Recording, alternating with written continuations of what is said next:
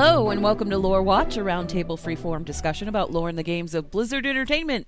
I'm Ann Stigney, one of two lore-focused writers from Blizzard Watch, and I've got both of my wonderful co-hosts with me today. First up, he might not be a lore writer, but gosh, he knows a lot about lore. That'd be Joe Perez. Hey, Joe, how's it going? It's going pretty well. How are you doing today? I'm all right. I could be better, but that's okay. It's daylight savings really messed me up. Yeah, so no, it definitely throws... throws me for a loop. Yeah, it, it does, like every time, because it's get, it's getting dark so early that it just it throws off my whole day. It's really weird. Anyway, we've also got our other lore focused writer here with us and co-host as well. He's back from BlizzCon and California in general. That'd be Matt Rossi. Hey Rossi, how's it going? Today, Edmonton has been the coldest place on earth. Wow. Well, you're like way up north too. Yep. There isn't we, there we that like beat Ar- the North Pole. I was going to say, up, we beat the North. Isn't there like an Arctic freeze or something that's going to be going on or something like that? The low today was like negative twenty around nine a.m. It's actually going up right now. I think it's about negative fourteen. Oof. This is Celsius. In, in Fahrenheit temperatures, I can actually translate this for you thanks to push of a button. Right now, it was negative four at the coldest, negative four Fahrenheit. And right now, it's nine degrees Fahrenheit. Ah! So, That's yeah, that's how cold it is here. Super, I'm gonna go super, with uh, super... I'm gonna go with the thanks I hate it. Yeah, yeah no. I have not actually been outside today, nor do I hope to, because uh, it's cold enough that I don't even want to walk my dog. I'm like, go ahead, poop on the rug. I don't care. It's too cold for you to go outside. Oh, I don't care if we little... put your little suit on you. You know, when yeah. it's negative, when it's negative four Fahrenheit outside. Yeah. I'm used to negative temperatures here. I'm used to low negative temperatures here, but when it starts getting into low negative Fahrenheit temperatures, that's that's when you stop, because Tiny, she's just a little gal too. Even with so. even with our big dogs, we have we have puppy pads for emergencies for that reason, for either like ten feet of snow or if it's that cold. Yeah, yeah, that's that's we have them as well for that reason. But yeah, well, so that's that's been uh, last week. This day last week, I was flying back here. And uh-huh. I was leaving a place that was eighty degrees Fahrenheit, and today I'm negative nine, you know, negative four degrees Fahrenheit today. So that's is, it's been quite the week. This is why I always liked going to BlizzCon, because it was my one last flash of warm before the winter hit. Because it was like, go to Anaheim, soak up the sunshine, enjoy the heat, because I'm not going to feel anything close to it again for probably four to five months. Anyway, speaking of BlizzCon, um, so last week we talked a little bit about the uh, lore announcements and stuff that came out at BlizzCon, Rossi. So we talked Shadowlands. Um, we talked Overwatch two a little bit. We briefly touched on Diablo, but we didn't go too far into it because, honestly, we really wanted you here for this one. Um, partially because you know everything Diablo, and partially because... We well, I mean, really... you were in Diablo three. You were the Barbarian, right? No, he was in uh, Diablo Immortal as the Barbarian, I believe. Um, but anyway, um, we we wanted to hear your take on what's going on here, because we were super impressed that you managed to call pretty much all of this um, a couple of weeks ago, which was fantastic. So um, I want you to talk about what's going down in Diablo four for people who have played Diablo three and got to the end. Where is the story going from here? Actually, nah, let's not bother. I'm well, kidding. I'm kidding. Okay. Uh, I thought you both, you both were like, I just wanted to, I, I can't I like, see your faces, but I can see your face. I had this expression of shock on my face, like, wait, what? No, we wanted to no, hear I'm you kidding. talk. We saved this for you, Rossi. I know, I know. First off, let me say, um, I, I don't, I, I did call it, and I do have a little bit of the fist pump thing going, but at the same time, it wasn't that hard to call, because they, they basically kind of telegraphed it when they did that comic last year that they did end up not doing when they, yeah. they did the announcements for it. And they like, you know, have Lilith on, on the cover art for it.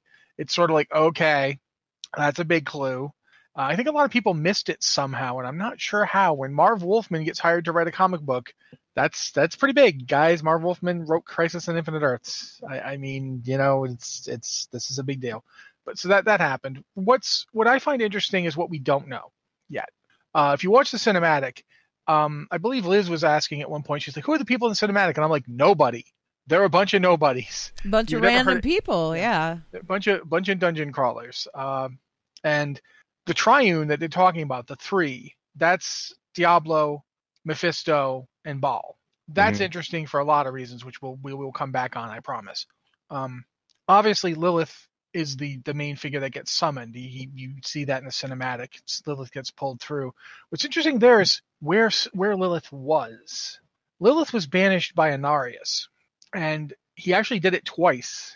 Um, okay, I have time... a question, because I was okay. watching all of that. Wasn't that wasn't that the church that Tyrael plunged? Wasn't that the big hole in the ground in the? No, I don't believe so. No, um, it... I do not believe that that was that was Tristram Cathedral. I do not think so. Okay, for a lot of reasons. One of the reasons is that you know we've been through Tristram Cathedral several times.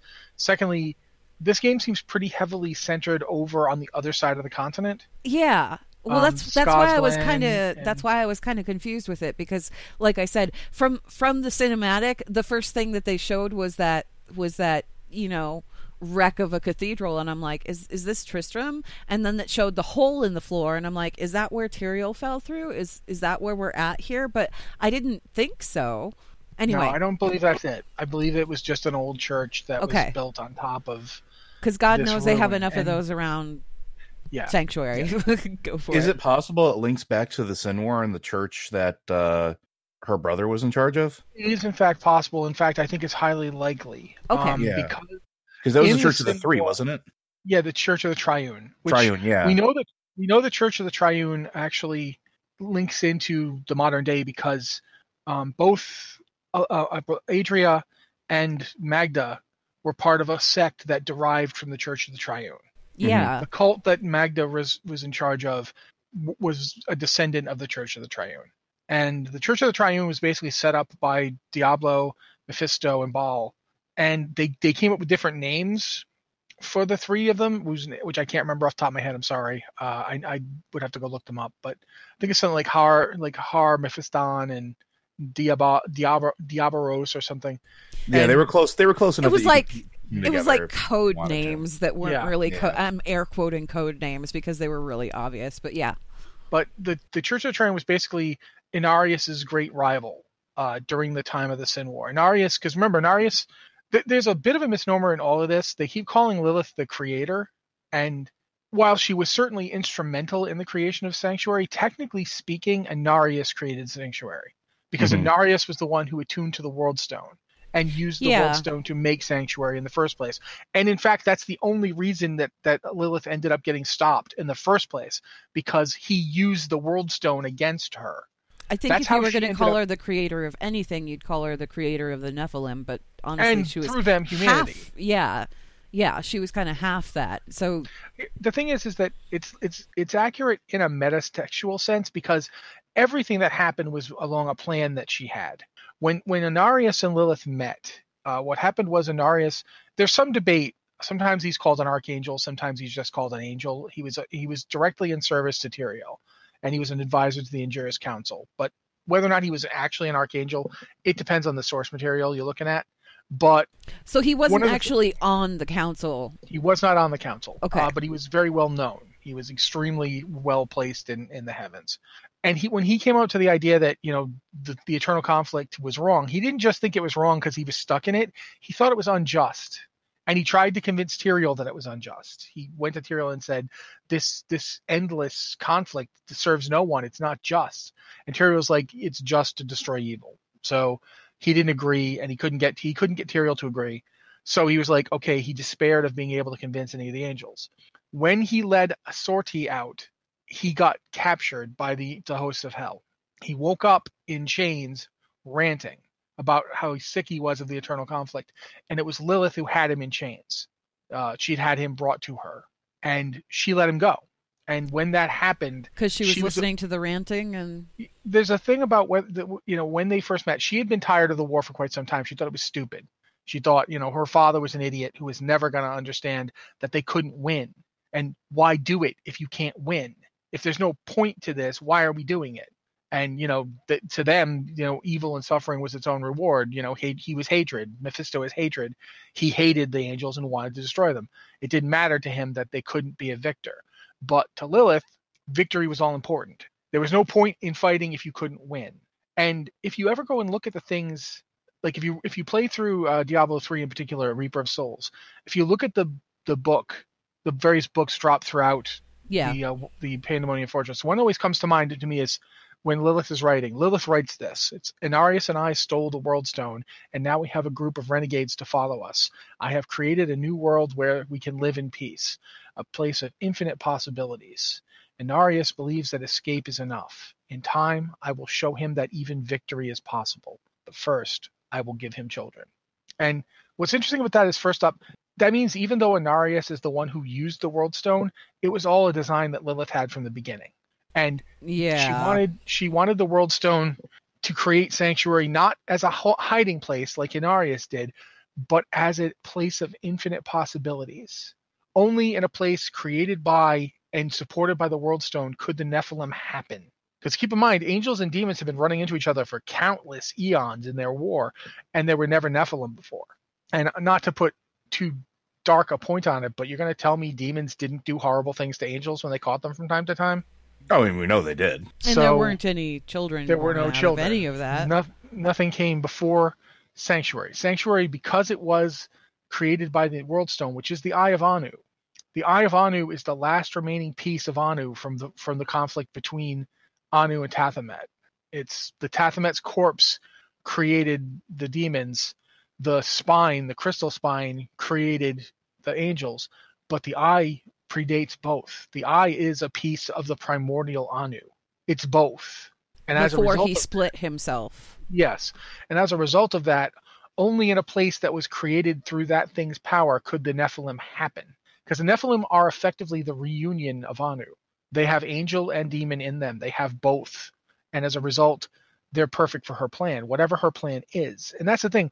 We don't know what she means by victory is possible. And we never have. We've never understood Lilith's plan. Like, did she mean to destroy, or did she mean to, like, foster the second coming of Anu? What is she doing? We have no idea what Lilith's plan actually is. And that leads into the the one question people keep asking over and over again and debating. Who is that who helps bring Lilith through?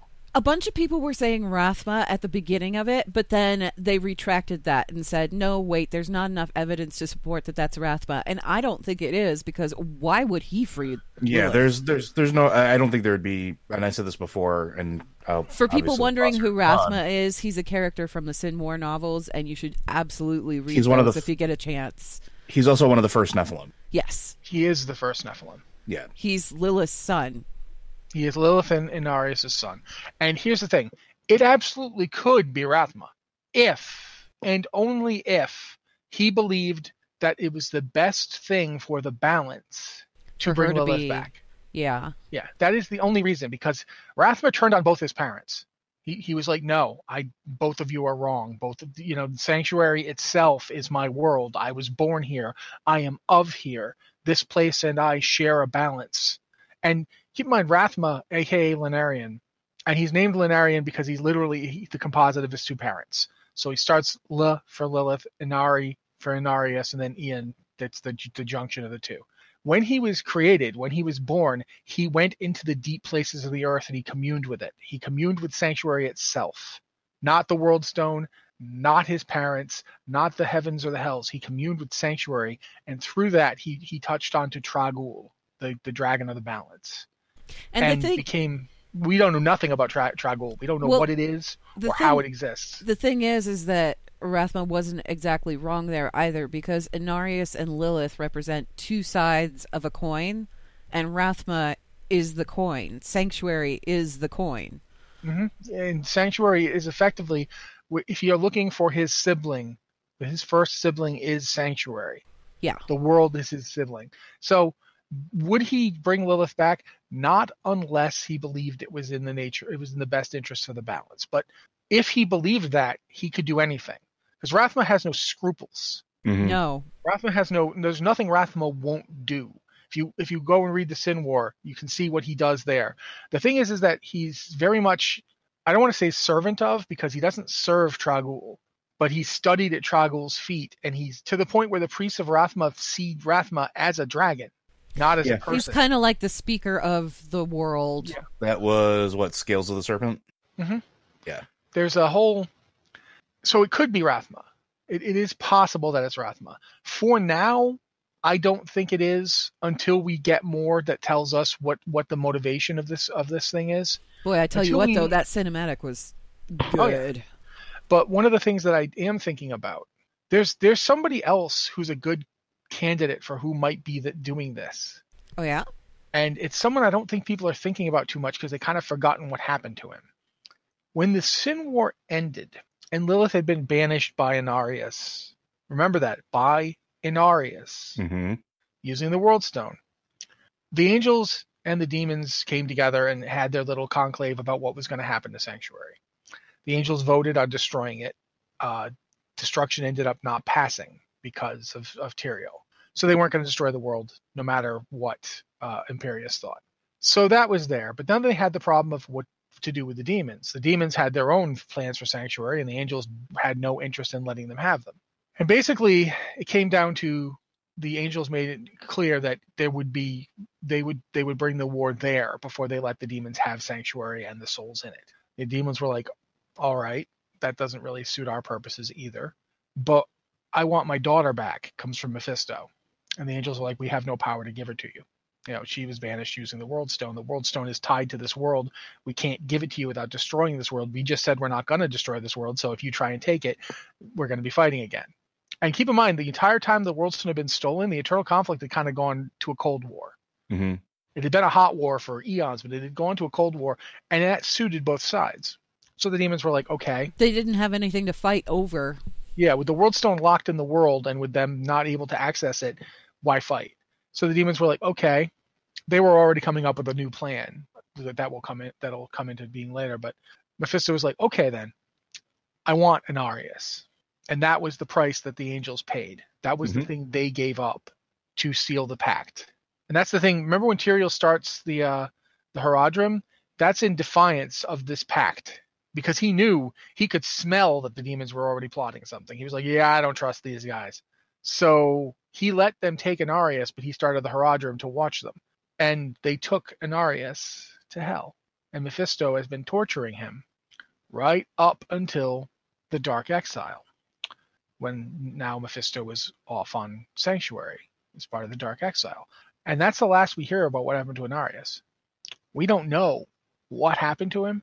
We don't. We know that the demons can twist an angel into a monstrosity that is very much like a demon because we know what happened to Isual. That's exactly what happened to Isual, who is one of Tyrael's servants. What do you think they did to Tyrael's best friend? I mean, that they had for much longer. They also show in that cinematic, and, and this is a scene that we we keyed off of, and that it's very quick, uh, but they do show what looks like an apt description of in the books what happened to. Uh, Inarius in hell. Like, it's the wrapped in chains, the wings ripped off, the the flesh being pierced, that whole thing. So it's possible, but it's also, I mean, well, plus there's also, if you, you'll notice that if you if you looked at the Diablo three packet people got when they did the special order, the art book, mm-hmm. one of the th- pieces of art is a tr- is a kind of triptych that has Inarius and Lilith giving birth to the Nephilim, and obviously Inarius is in, in full angelic raiment there, but that piece of art, he's right next to her in it. He's right there. It doesn't ignore him or his role. He's right there in the art. So I am not saying that that was Inarius either. I'm saying that he is a candidate. What if it's, and this is something I've been kicking around, one of the things we know that happened at the end of Diablo three was when the Soul Stone was shattered, all of the prime evils are back. And we know that that's confirmation. We've seen that through the gameplay and some of the panels and things like that. What if that dude was Mephiston getting his daughter back? See, now I've thought about that, but I don't know that he wants to do that. And he looked more like Baal, for that matter. He did. Do you remember Baal with his skull yeah. when he was in the mortal body, Tal Rasha? So, but that, I've thought about whether or not it's Mephisto, and, he, and there is a certain amount. If here's it the thing. were, if it were Baal, why would he be getting Lilith? What does he want yes, from Mephisto? That, that makes no sense. It's true. And if it was Mephisto, it would make sense. But here's the thing: as much as he, he evokes the Triune. And they are, all three of them are invoked. It was Inarius who sealed her. Right. Using the Worldstone. But the Worldstone's gone now. But Inarius had its power. For thousands of years, he was in, in, pow- in touch with it. He's the one that sealed it. He makes the most sense for the one who unlocked it. Now, I'm not yeah. saying it's him. There are still other possibilities. And the one you're t- coming up with with Mephisto, that's a good possibility. The thing is, is that why are the Triune involved at all? Why she is was she in, locked she was up? In, why why are they summoning her there? Yeah. Well, more importantly, too, she was in open rebellion against them. Like she, her entire plan is to win the eternal conflict, and they're part of it. They're going to get won over. They're the people who she's going to get victory over. She she says as much. One of the things she says, my father is content to fight the same battles and the same foes while everything, you know, turns to ashes. Though his victories might last a day or a year or a hundred years, the war will never be won so long as he and his brothers lead. There is an end to it, but fools like my father are too blind to see it. Yeah. Lilith I mean, that's... has no loyalty to the Triune, the, the Prime Three, the Great Evils. She has no loyalty to them. So they must have gotten... wherever she was banished to, wherever she was locked up, they must have gotten access to it, maybe? Or gotten it out of Inarius, because There's, he knows that's where the she thing. Is. Yeah, they, they had Inarius this whole time. They were torturing him. It's just, it's interesting that this place No, I mean exists. The Triune. Maybe the Triune figured out where she yeah. had been banished away to, and they got access to her. Maybe, but again, you come back to the same thing. Why? Yeah. And that's... The only... I'm not... The I'm only not other saying, person... Oh, go ahead. Sorry, go ahead. I was going to say the only other person that I even thought of, but like it doesn't make a whole lot of sense, would have been Lucien, but you know, her brother, but he was winked out of existence by Odyssean. Yeah, and then the Worldstone was destroyed. Yeah. There's, there's the, the the interesting thing is there's some there's several pieces to this puzzle we don't quite know yet. We don't know why the angels decided to, to bamf out and lock the door. I mean, we know that a, a lot of bad stuff happened to the heavens, but we don't know why they just locked. They just said, we're out, and close the door, and they're not talking to anyone. Mm-hmm. That's the first one. We don't know what happened to the Nephilim from Diablo three. Yeah. We have no idea what that person is doing. We don't, there's no canonical who the Nephilim even was.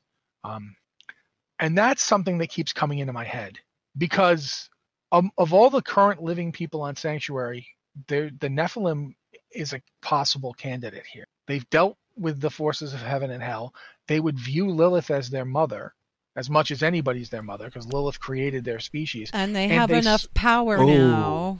Well, and, they also it, spent a lot of time in Diablo three, especially after the expansion and the inclusion of the uh, necromancer, learning about the balance and preservation. Mm. And they witnessed the both the demons and the angels treating humans like disposable nothing. Yeah, like, just look at Westmarch. Look what happened there. Yeah. And the world of of Diablo four is in terrible shape because of both the angels and the demons. There's no disputing this.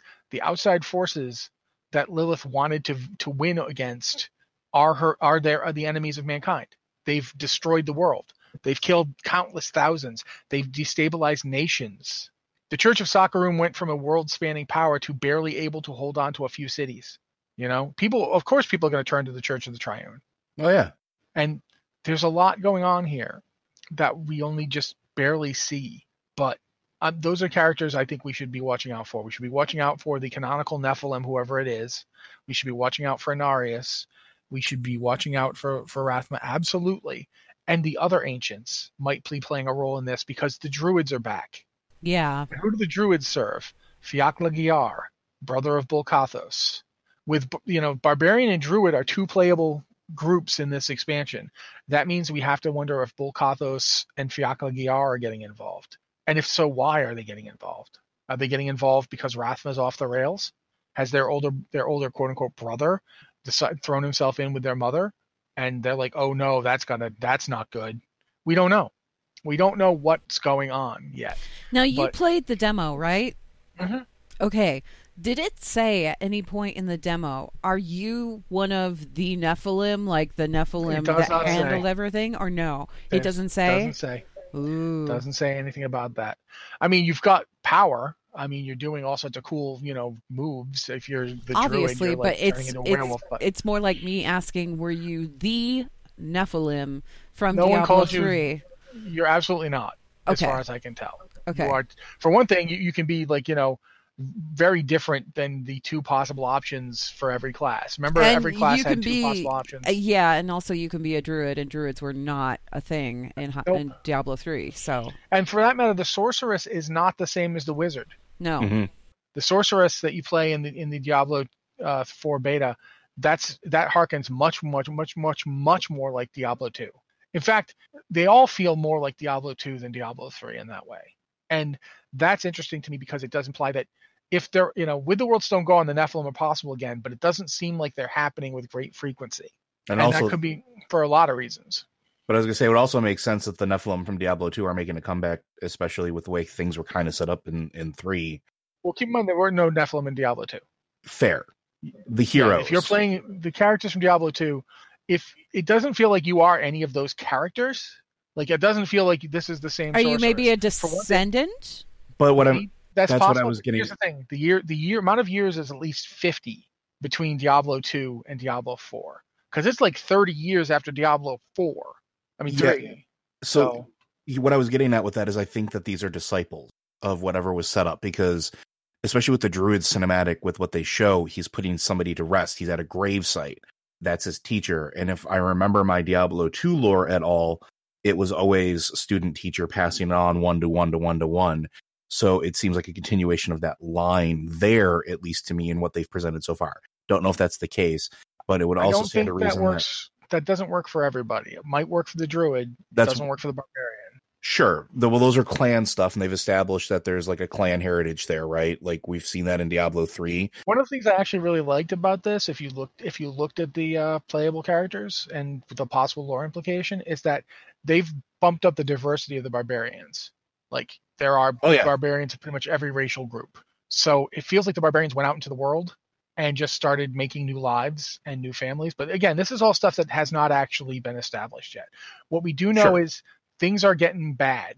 Yeah. There are, there are things that have been forgotten or almost forgotten for centuries that are coming back, like the drowned. Um, the world is in terrible shape. There are giant monsters wandering it. Kingdoms that once held half the continent don't even have the ability to hold much more than a couple cities anymore. And that's the case pretty much everywhere. Like the, the, the area of the map that's that's being dealt with in this game is about half the continent of Sanctuary.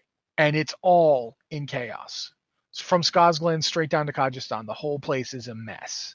And that could be a reason why Rathma would, would bring Lilith back. If you looked at the world and said, I, this place, there's, there, you can't have balance if everything's in chaos all the time, Mother might be cruel and insane, but she'll impose order, and that, that will help us balance it. I could see him bringing her back for that reason.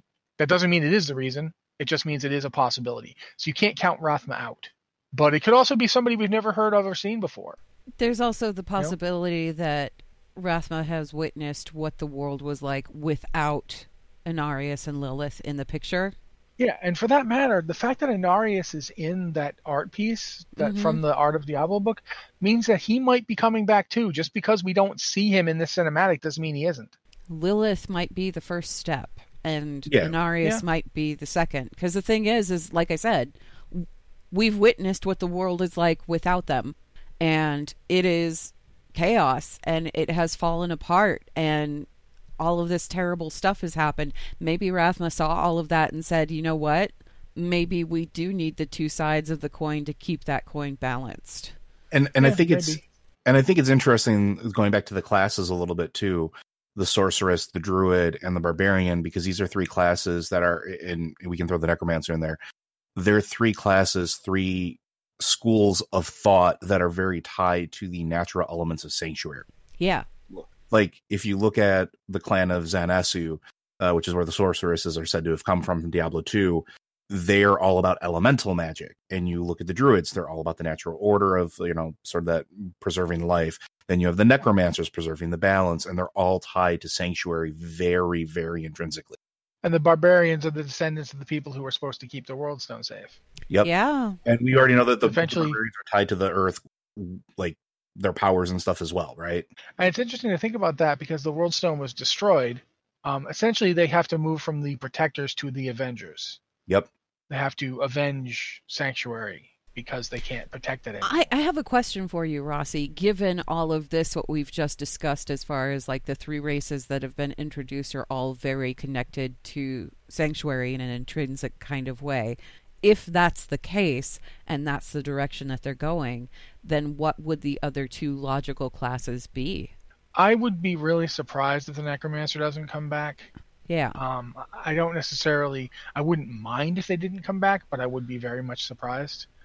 It and feels like they should be there, but what's that other one? I I have a... Because now I'm bonus. saying... Now I'm thinking Demon Hunter might not actually be the fit that we thought it would be.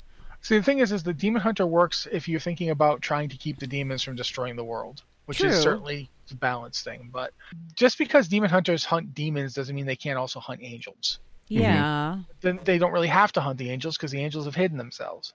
I don't know. Demon Hunter is one that I keep thinking back on, but one possibility that keeps occurring to me is that it doesn't have to all be classes we've seen before. Just because we've gotten three that we've seen before doesn't mean they'll all be ones we've seen before. Um, and for that matter, I mean, one of the things that comes to mind when I keep looking at this is the, the Paladin slash Crusader. Yeah. Yeah. You know, you could get one or both of those. You could have the two of them in one class. I was gonna, I was gonna bring that up. Like the, having the Church of Zakarum come back in a big way would would yeah. make sense here. That's another like, connection. One of the things that you, you get in, I think, the Book of Tyrael is Deckard Cain musing that the Church of Zakarum comes out of a misunderstanding. That when, and I can't remember his name. Uh, I'm sorry for that. Uh, but when the first person who founded Zakarum saw the the figure in light, he wasn't seeing an angel, and he wasn't seeing what he thought he was seeing. He was seeing Odyssean sacrifice, because Odyssean sacrificed not just his life, but his nature. Everything that he was. Everything that he was, to the point where no one remembers him. Yeah. Uh, he went and actually reattuned the Worldstone, because the thing Lilith did that made the Sin War possible was she was banished by the Worldstone's power. But over the course of centuries, she managed to return. And she managed, because of her intimate, intimate knowledge of the Worldstone, she managed to twist it so that the Nephilim could be born again. Mm. And that's how Odyssean was became a Nephilim. He was he was able to tap the power because Lilith set it up. And Lilith is right there when Odyssean first starts using the power. Yep. She's uh, disguised, but she's right there with him, nurturing him, urging him on, telling him to do things. And it's actually Rathma who helps stop it by teaching uh, Odyssean's brother Mendeln, and that's why Mendeln is the one who actually founded the Priests of Rathma. Mm-hmm. And see, and one... we keep going back to Rathma, which is why yeah. I'm like, was that was that too much of a jump, or is that? I don't know if the developers said nope, that's not Rathma, or they've if said, they they've said nothing, they have okay. not spoken on. Or it. if but... somebody said, you know what, that's too much of a jump to make here. We can't assume that because there's not enough evidence there to support it. That's that's where we are right now, is people are like, people jump the gun on that. But yeah. getting back to, to the whole thing with Zakarum, if the, if it was the old sacrifice of Odyssean that they saw, then that means the priesthood of Zakarum is ultimately praying to Anu. And mm-hmm. I'm going to go back to something I, I wrote a What is Trag'Oul post a long time ago. Because here's the thing. Where, what is this freaking dragon that just shows up and tells people, I'm the dragon of balance? What is that creature? Where does it come from? Why is it a dragon? It, it's real. It, it taught both Rathma and Mendeln. It created the Priests of Rathma, essentially, by teaching the secrets of balance to these people. What is it? Why is there a dragon teaching necromancy to people to retain the balance of Sanctuary? Where does it come from? Why doesn't it seem to fight in the war at all or have anything to do with it? And then I'm going to think about this. Why is it that when Anu pulled all of the evil and foulness and corruption out of itself to purify itself, why did it create a dragon? Because Tathamet was a dragon. A yeah, wasn't headed dragon. Didn't they used to refer, like, I remember an old, old, old BlizzCon, I think it was, like, had to be almost ten years ago now, like twenty ten, twenty eleven, that, like, one of the Diablo, like, lore things, they talked about Trag'Oul being Tathamet's brother, and that makes... I don't know where that came from. I don't know. I've never, that's not something I've ever seen, but it is kind of along the lines of where I'm going with this. Because here's the thing. What happens to perfection when it dies? Good question. Anu split itself off into two beings, both of which then died. Mm-hmm. But they created the cosmos in dying. And then there's this thing, this dragon of balance that's just there. What is it? Where does it come from? Do you think it's like Baby Anu? I think it. No, I think or it's... Baby baby composite or whatever? No, I think it's dead Anu. I think when Anu died, its death meant something. It's It learned, oh, this is what the, you know, before I was all things, so I was nothing. I was, you know, perfection. Therefore I contained everything. Therefore there was no way to determine what I was. I was all possibilities. Therefore I was no possibilities, because without distinction, you can't have possibilities. Right. It's a very Gnostic idea. And when you come down to it, I think Trag'Oul is what you get when you go through that. When you finally realize, okay, I do need both sides. I need to. I need all the things that made up Tathamet, and I need all the things that made up Anu. I need to be both. Yeah, because it has the knowledge it needed. Now it had... Sanctuary was created by the Eye of Anu. It was created by the Worldstone. It is the only real place. Yeah. It is all things. Yeah.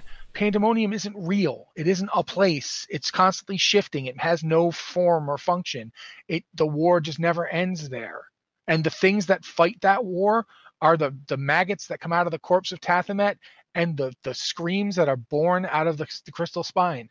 The angels are effectively the divine harmony, the music that makes them all up is the death scream of Anu. They are a funeral dirge. That's why they're no more capable of ending the war than the demons are.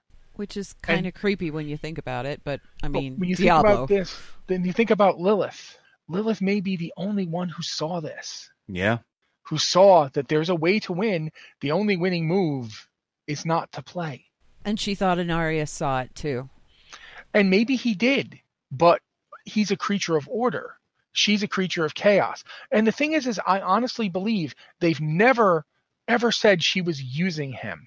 She may have been manipulative, but they never ever, she, they say up and up, over and over again that they fell in love. Yeah, they make that a point. Now, it doesn't mean they're still in love. Love ends, people break up, but it's interesting to think about this concept that, you know, she was being as straight with him as she knew how, and he was doing what he could, the best he could, and they just didn't work because they were, they were at the end, an angel and a demon, and oh. only through Rathma, only through Linarian could you get anything close to balance, and then the Worldstone's gone. The Worldstone's gone. What does that mean? What does it mean for Trag'Oul? Is Trag'Oul still there? What if Trag'Oul was just the Worldstone?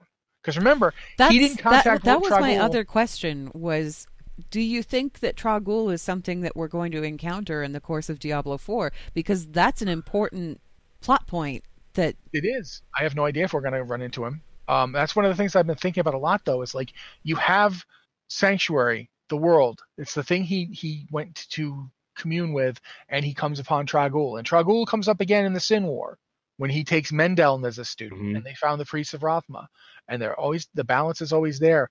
If the Worldstone was Trag'Oul, the Worldstone would be like the only remnant of Anu, and if it manifests as Trag'Oul, the Dragon of the Balance. When it was destroyed, that power was freed back to go back into the Sanctuary, back into the world, to create Nephilim again. Because that's what Nephilim were. They were the infinite possibilities of Sanctuary. So there's a lot here we don't know yet, but I do think there's stuff that needs to be answered for us to to really know what's exactly going on. Um, that could be Mendeln. Oh, yeah. Oh, you know? Yeah. Yep. He was the brother of Odyssean, so he's a Neph- he's a, Neph- a Nephilim. He was the founder of the Priests of Rathma. It could yeah, be him it doesn't, doing it. It doesn't necessarily need to be Rathma. Yeah, we don't know. It could, or could be, you know, I do think that we should not count Lucian out just yet, because no. the Church of the Triune was his deal. Yeah, and even with him going away with the shattering of the Worldstone, we don't know what happened with that. We also don't know what happened, like if there was any points of reset, right? Yeah, we we don't we have no idea, because a lot of that stuff. And the other thing is, when the breaking of the Worldstone, we know that the primes, the, the greater and lesser evils, are loose, but we don't know if they're all back. No. Fully formed, yeah. Yeah, they yeah, could just be that, floating we, off in wherever. We know that one of them is going to be in this game. Uh, Tyrael, I believe. Yes. Yeah. And that certainly implies that the others will be back as well. At least some of them. The Triune, the fact that they're... They, that they're I don't think they're going to bring all of them back. I think that they're going to bring them back like a few at a time, because that will allow them to keep making, you know, come out with Diablo yeah. five, come out with Diablo six, whatever. Or, you know, for that matter, an expansion, much like yeah. they use Baal as the main boss. We, you know, we there's a, there's a ton we don't know, but I do know this much. Um, I feel like with Lilith established as a major force in this expansion, what we're seeing is only going to be part of the whole, because Lilith had this whole plan for the Nephilim that was so important to her, she destroyed the other renegades, not just renegade angels. No. Renegade demons. Yeah. Mm-hmm. She wiped them all out. And she did that without the Worldstone.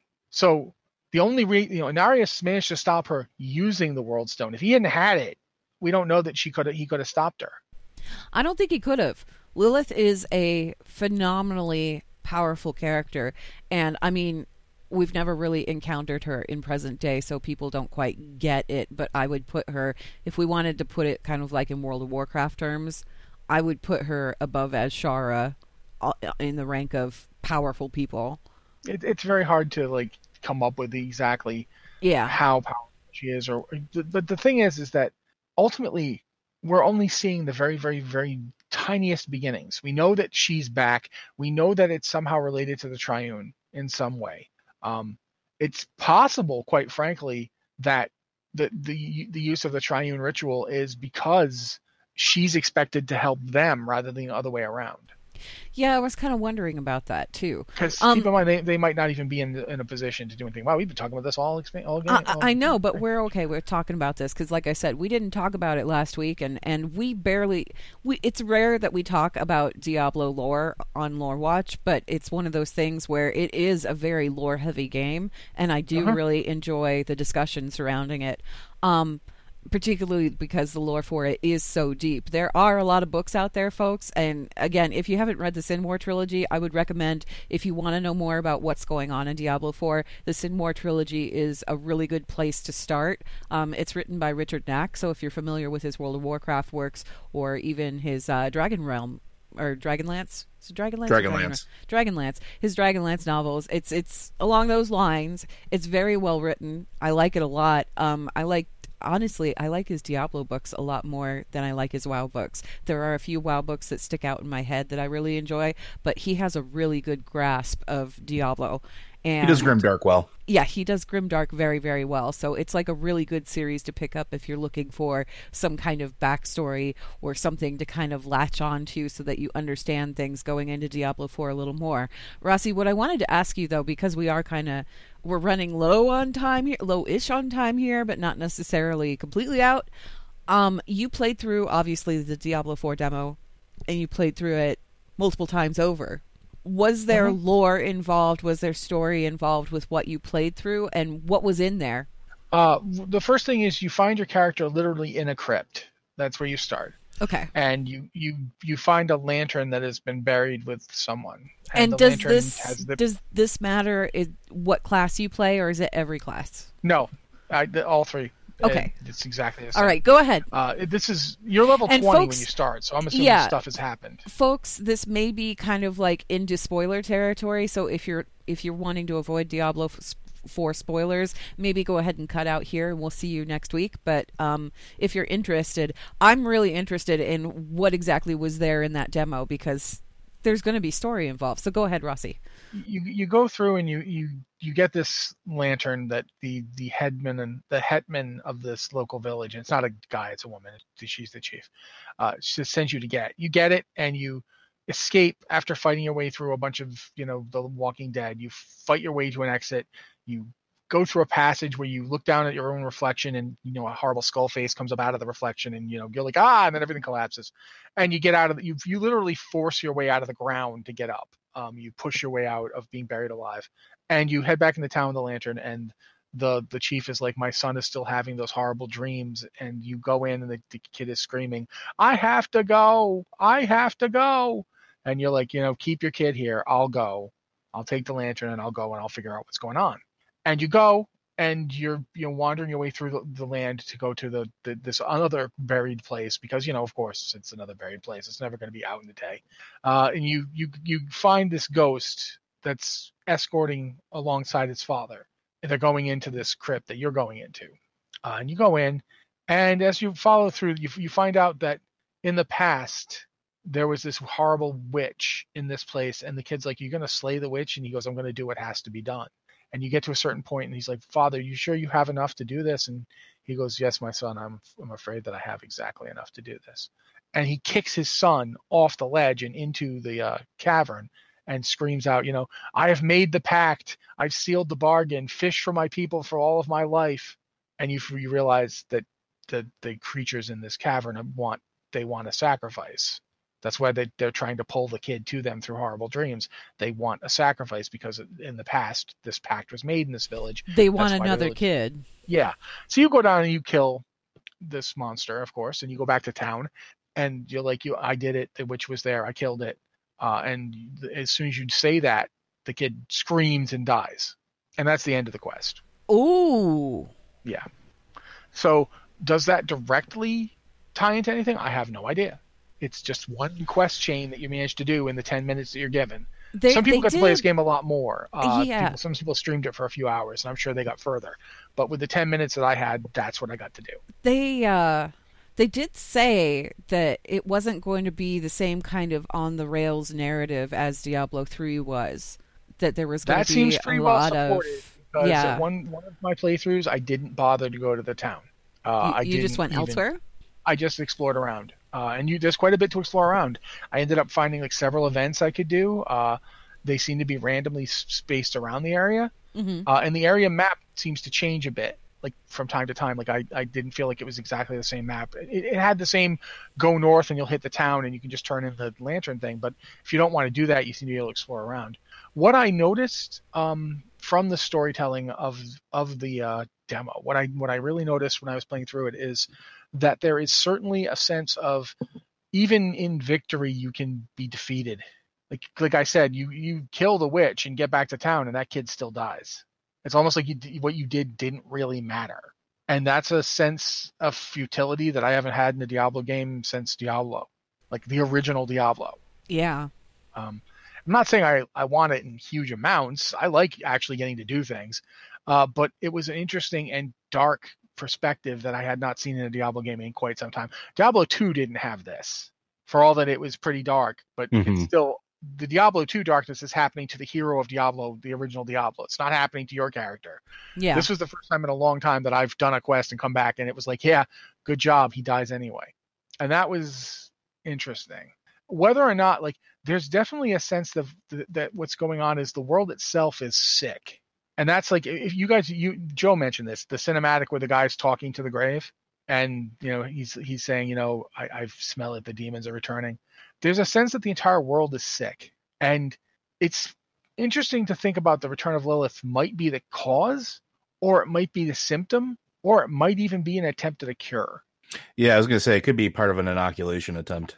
There's a lot going on here that that's... Well, it was like I was saying earlier, you know, maybe Rathma or the Priests of Rathma or Trag'Oul or somebody said the world is ill, and maybe the reason the world is ill is because mother and father aren't here.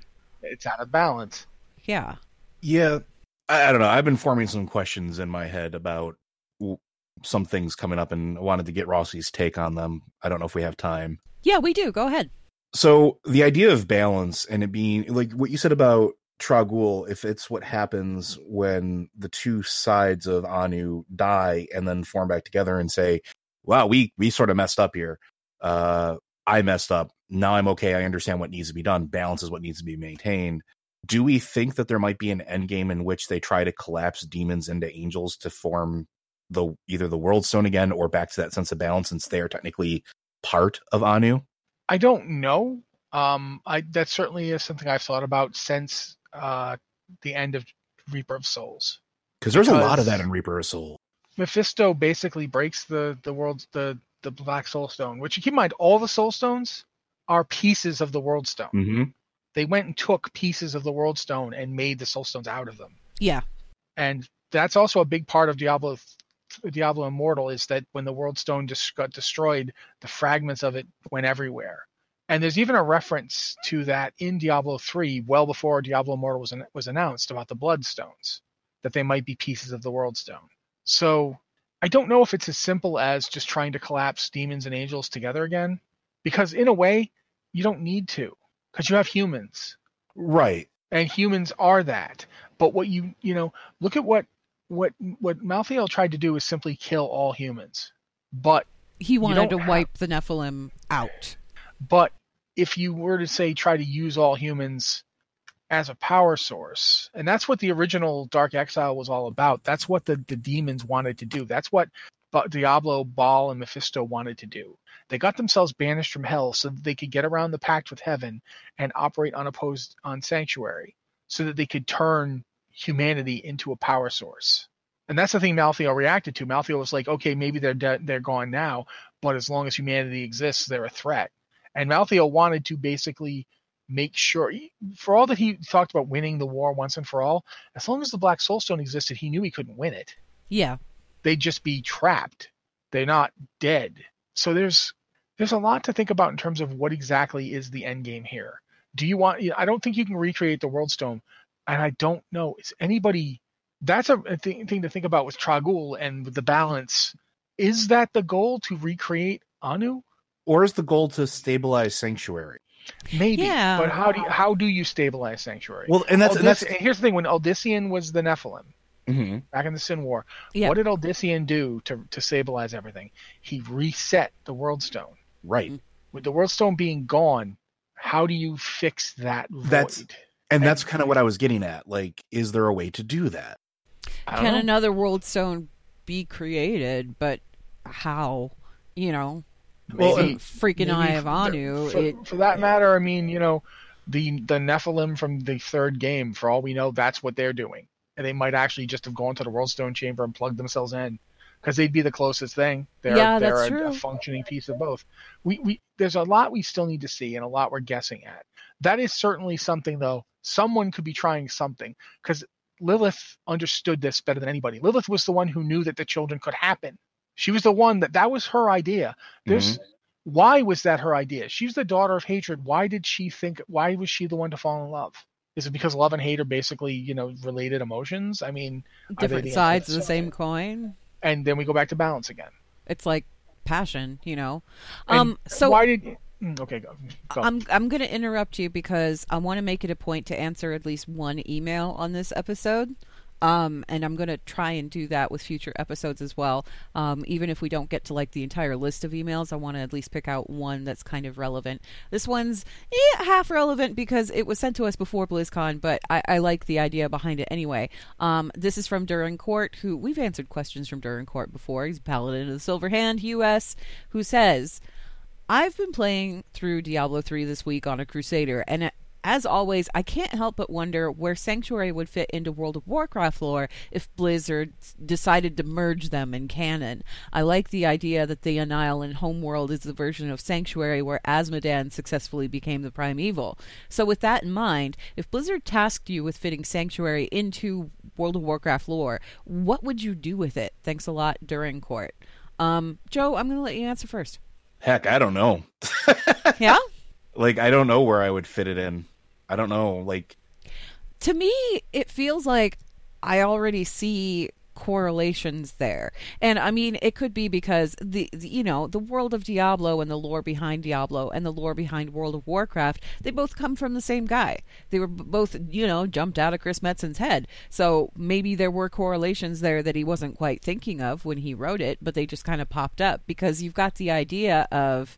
Um, here are the Titans, here are the Void Lords, here's a world where both have come together in a way, Azeroth, and here are the creatures that are on Azeroth that are, you know, yeah. getting more and more powerful as time goes on because they've got this curse of flesh thing going on. So they're not just, you know, Titanforge now, they are something other.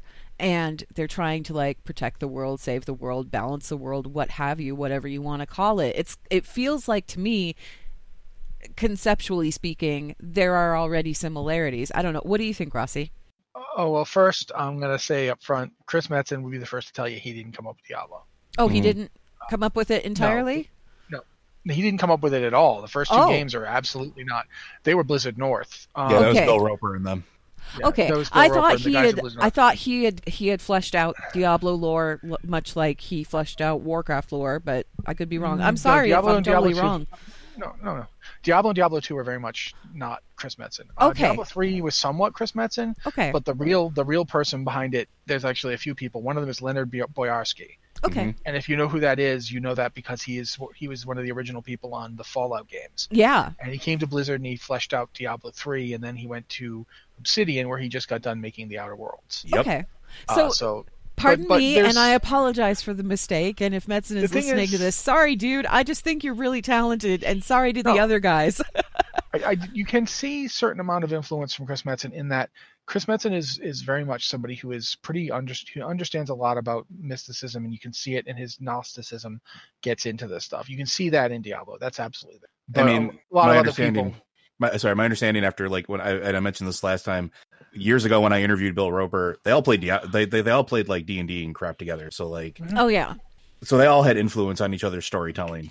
But um, in terms of one of the things that you could think of if you wanted to make it fit, if you're trying to make Sanctuary fit into World of Warcraft rather than melding the two, if you're trying to make the one fit into the other, uh, you basically just have Inarius be a Titan, you have Lilith be a member of the Legion. And the two of them got together and created a world. And that's what Sanctuary is. And you can make it... And Trag'Oul tech- is the world soul?